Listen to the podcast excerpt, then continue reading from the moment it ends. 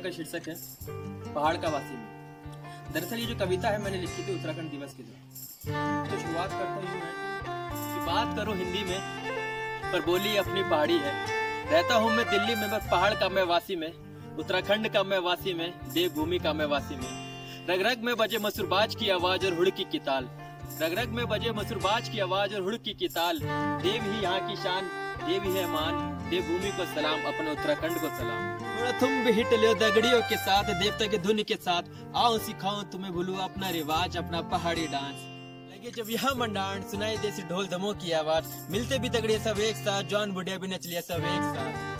जब बजे हुड़की की तालो मसूरबाज की आवाज़, देख दे तुम दगड़े द पहाड़ी डांस। थोड़ा ऊपर घुमाओ हाथ, आओ सिखाओ तुम्हें भूलू अपना रिवाज, अपना पहाड़ी डांस।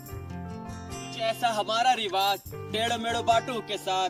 बात बहुत कहने को तुम लोगों के साथ देवभूमि की बात। देवों की शान, उत्तराखंड को सलाम देवभूमि को सलाम।